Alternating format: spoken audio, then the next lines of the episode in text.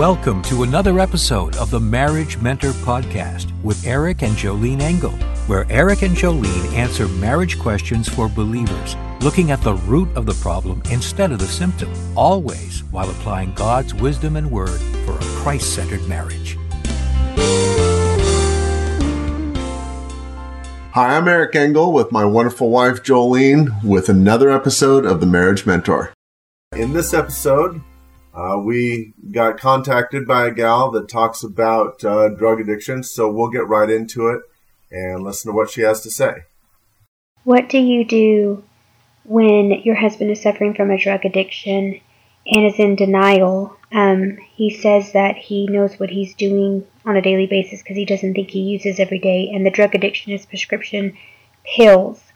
Now, I, in the past, have intervened and included his family and his parents by sharing with them this addiction, and he was very upset that he decided to pull away from the family for about six months. Um, it was just a barely high by type thing, and somewhat went to church, but now things had gotten a little better, and I thought there was some improvement. And um, starting at the beginning of the year, and just recently, I found out that he relapsed and has been hiding things from me um, and I went and intervened once again to share with his family because I don't necessarily know what he's taking now. And so he found out because his mother decided to share with him that I'd gone over to disclose disclose this information, and now he is angry at me and feels betrayed that I um, went and tried to mess things up. So I don't know what to do. I just was wondering what to do because my husband has left the house now, and I am in prayer, but what does a wife do in situations as this um, when you feel alone and you don't even have the support of his family? Okay, well, let me address a few things. I think that this gal has made the right decision, so I hope you hear that. Regardless of your husband's choices, I think you followed the right path. And you need to be affirmed in that. You need to know that regardless of him throwing his pity party and turning around and blaming you for his sin, um, that's his deal. He walked out. He was the one with shame. He was the one who is placing everything on you. So, girlfriend, hear me when I say I believe that you took some very good God honoring paths. Unfortunately, he has not. So, here's some scriptures um, that I want to put in front of you because I know your heart is hurting. I know that you're looking at this situation thinking that maybe I didn't handle it right.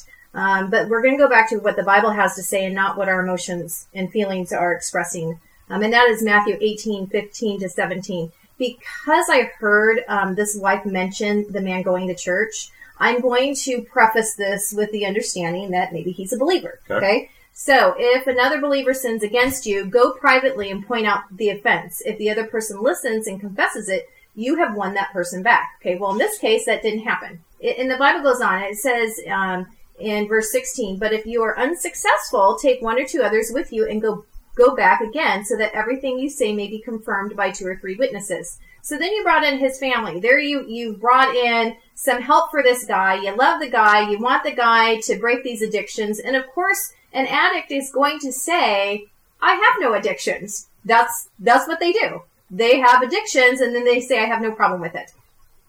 The next verse is Matthew 18, um, 17. If the person still refuses to listen, take your case to the church. Then if he or she won't accept the church's decision, treat that person as a pagan or a corrupt tax collector, also known as an unbeliever. Okay, now you went back the second time to the parents and unfortunately the parents maybe they don't know the scriptures maybe they're not believers but they intervened and turned him against you okay? They didn't handle it right. The the mother probably coddled the son you know? I don't know the situation there but you know the last thing that a mother-in-law should be doing is turning her addicted son on his wife and then siding with him to where the wife was kind of like in the wrong in this biblically, this wife followed what was correct. The next step is if he's a believer, then go to the church. Um, go to the church for that help, regardless of what your in laws are doing. Now, I know this wife feels very alienated. I mean, her husband's left her. Um, the the in laws aren't necessarily supporting her in this, which I'm completely But- disgusted by that. They're just facilitating the problem. Yes, they're enabling him to continue to sin, but let's assume that they're not believers. They don't know any different. Okay, let's give them, let's extend some grace there. Okay, so then uh, I'm going to go further to address the the man being a potential believer. Okay, Second Timothy three two through five says this. People will be lovers of themselves, lovers of money, boastful, proud, abusive, disobedient to their parents, ungrateful, unholy, without love, unforgiving, slanderous, without self-control, brutal, not lovers of the good, treacherous, treacherous, rash, conceited, lovers of pleasure, addictions, rather than lovers of God, having a form of godliness but denying its power. That's the part that most um, Christians get tripped up on. Okay, they have a form of godliness, but they're de- denying the power of the Holy Spirit living in them. They're denying um, what the power that could happen in the life of a believer. Well, these are some strong words because at the end it says have nothing to do with such people. Okay, so here's my counsel to this wife: the man has left. Okay, let's go back to um, some other things of what the Bible has to say. It's uh, First Corinthians seven fifteen, I believe. If an unbeliever leaves, let him leave. Okay, strong, strong, strong words from the Bible. So if this man is not a believer and he's departed, then you let him depart. Okay. If he says he's a believer and he's departed, then what are his grounds to do so? What? Because the wife has tried to help him in his addiction and he cries foul and says, I'm not addicted. If he's truly not addicted, then he shouldn't be bothered by any of this. Well, and, one thing I want to address that I don't, I don't know that we have up to this point is that there has to be a common ground in marriage. There has to be an authority that they both agree on, they both live by. Now, obviously, in our marriage and the marriage that the marriages that we want to teach people about, the Bible is the authority, Right, but right. the Bible may not be his authority. right. Okay. Sounds like his addiction is his authority. Right, but if uh, for anyone who's addicted, they have to come to the point where they believe that there is a problem. If they don't believe there's a problem, there's nothing you can do you, for can- them. you can't you can't do anything. So this wife is in in this situation, and so I wanted to affirm her, and I wanted to tell her what the scriptures have to say because those two things will help her to be more grounded in this situation. Okay, so your guy has left. That's not your issue. He made that choice. Right. Okay. The Bible says if he leaves, let him leave. And my version is don't let the door hit him on the way out. right. Okay. Well, and even if he's a proclaimed believer, because a lot of people say, "Oh, I'm a Christian." Hey, you, we will know them by their fruit. So if they act as unbelievers, then they should be treated as unbelievers. Right. And the scriptures say that. It says, go take all these issues and these offenses. There's a process. You confront, he doesn't listen. You confront then with two or three witnesses. He doesn't listen. Then you go to the church. This is where most wives won't do that. They won't do that. And and I don't know if it's because they think, oh, I'm supposed to be a discreet wife because the scriptures say that. Okay, so they don't want to air out the dirty laundry. Well- but in this case, you got to look at the full counsel of God. I'll tell you what I think it is more. I think it's, you know, a wife, a lot of times, most times, is dependent on the husband to provide for the family, Right. to provide for her, to take care of these things. And that's a very vulnerable place for her to say, hey, I might be on my own if I take these actions. She's fearful. She's Uh, fearful. Right. And so a lot of wives, uh, they actually they actually decide to live in this type of environment rather than to set a standard and make it better. And I understand that. You know, there's I'm not condemning her Right, right. for that, but ultimately uh, there is a standard that that her spiritual being and the being well-being of the family would be better served if that is Right, and there's, you know, sh- again, she's fearful and she's got to take that step of faith of what do the scriptures have to say? Not what is my husband doing and how am I feeling in this? And because what we do is we start to play in our mind, we start to think, oh, well, if I do this, he's going to respond this way. If I make this decision, then I might be left with no income. Okay?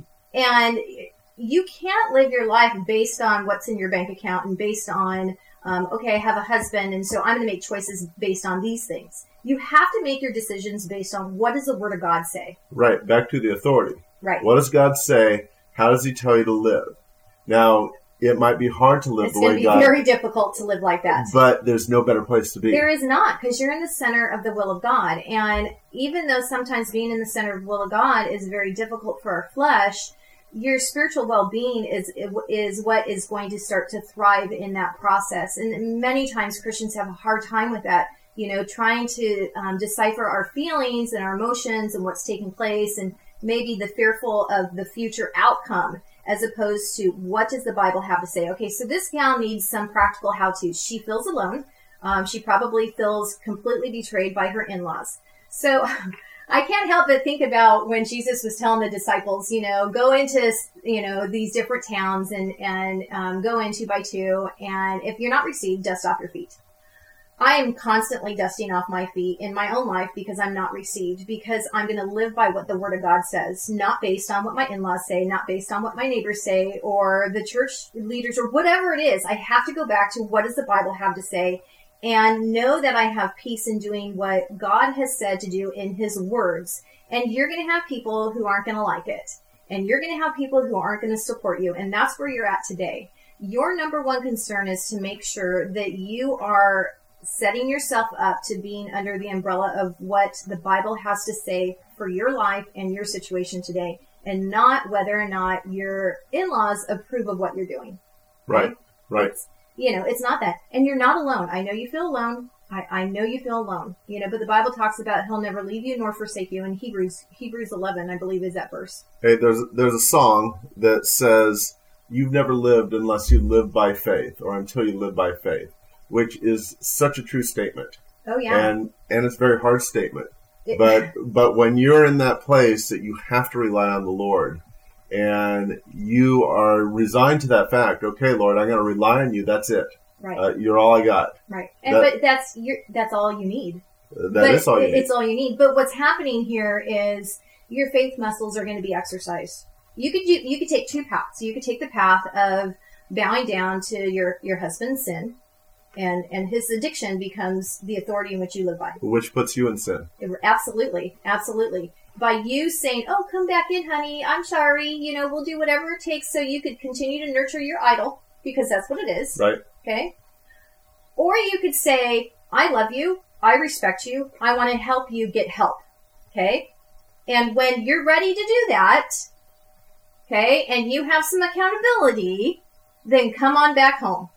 Okay? But to nurture the sin, no. For you to go off then and try and um, make every you know relationship work because of this man's addiction. No i, I wouldn't i wouldn't do that because you're compromising. You're compromising there and you're enabling there. And i think that that is um, a slippery slope. Um, my encouragement is to find your peace and rest in the lord. That's why i started off with i believe that the steps you've taken were the right steps. Okay but I, I got to go one step further with you. I'm, I'm going to bring you to Psalm 37, 37, 4 through 8. And it's delight yourself also in the Lord, and he'll give you the desires of your heart. Commit your way to the Lord. Trust also in him, and he shall bring it to pass. He shall bring forth your righteousness as the light and your justice as the noonday. Rest in the Lord and wait patiently for him. Do not fret because of him who prospers in his way, because of the man who brings wicked schemes to pass.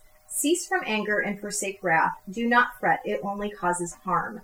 So give your worry over to the Lord. Give your addicted husband over to the Lord. Give your unsupportive um, in laws over to the Lord. Dust your feet off and be that woman who's going to commit her ways to the Lord and trust in Him and, and then rest. You got to find your rest and your your peace and your hope in Christ. That's where you're going to find it. You're not going to find it in an addicted, hus- addictive husband. What you can do though is again, obviously, I'm all for restoration. But the guy has to be, he has to have repentance. He has to be able to say, yeah, I screwed up. Can you help me? And a wife has to be able to say, I want to help you. You know, anytime a wife and a husband are separated, because I get this question asked a lot, whether it's addictions or whatever. She asks me something, and I think it's really interesting that she has this viewpoint. When the husband leaves, she says, well, so how can I be a submissive wife to him? And I'm like, you're not. You're not supposed to be a submissive wife to a husband who has left. He has left his post. Okay. Well, and she submits to him as unto the Lord. Right. Okay. Not submit to his sin. Right, right. So what I try and do is say, okay, you got the wrong word there. I appreciate the heart. The right word is be respectful. Okay. You're not respecting his sin, but when you're still having to interact with him because there's probably kids and stuff, and maybe you're trying to you know, get him to come along and restore the relationship. You could be respectful in your dealings and how you speak. You could still be kind. Your tone could still be respectful. But that doesn't mean that you're submitting underneath his authority because he has left the home. Okay. So I want, I wanted that, you, you know, to be a little clear on that because that would probably be then the next question. What do I do now when he's gone? How do I still be that godly wife when he's gone? Okay. So I'm going to keep pointing you back to being that woman who follows God's path, you know, for your life because you're God's gal first, your Right. husband's gal second. Right. So those are my thoughts. Those are great thoughts. Thank I'm you. Eric Engel. And I'm Jolene Engel at joleneengel.com.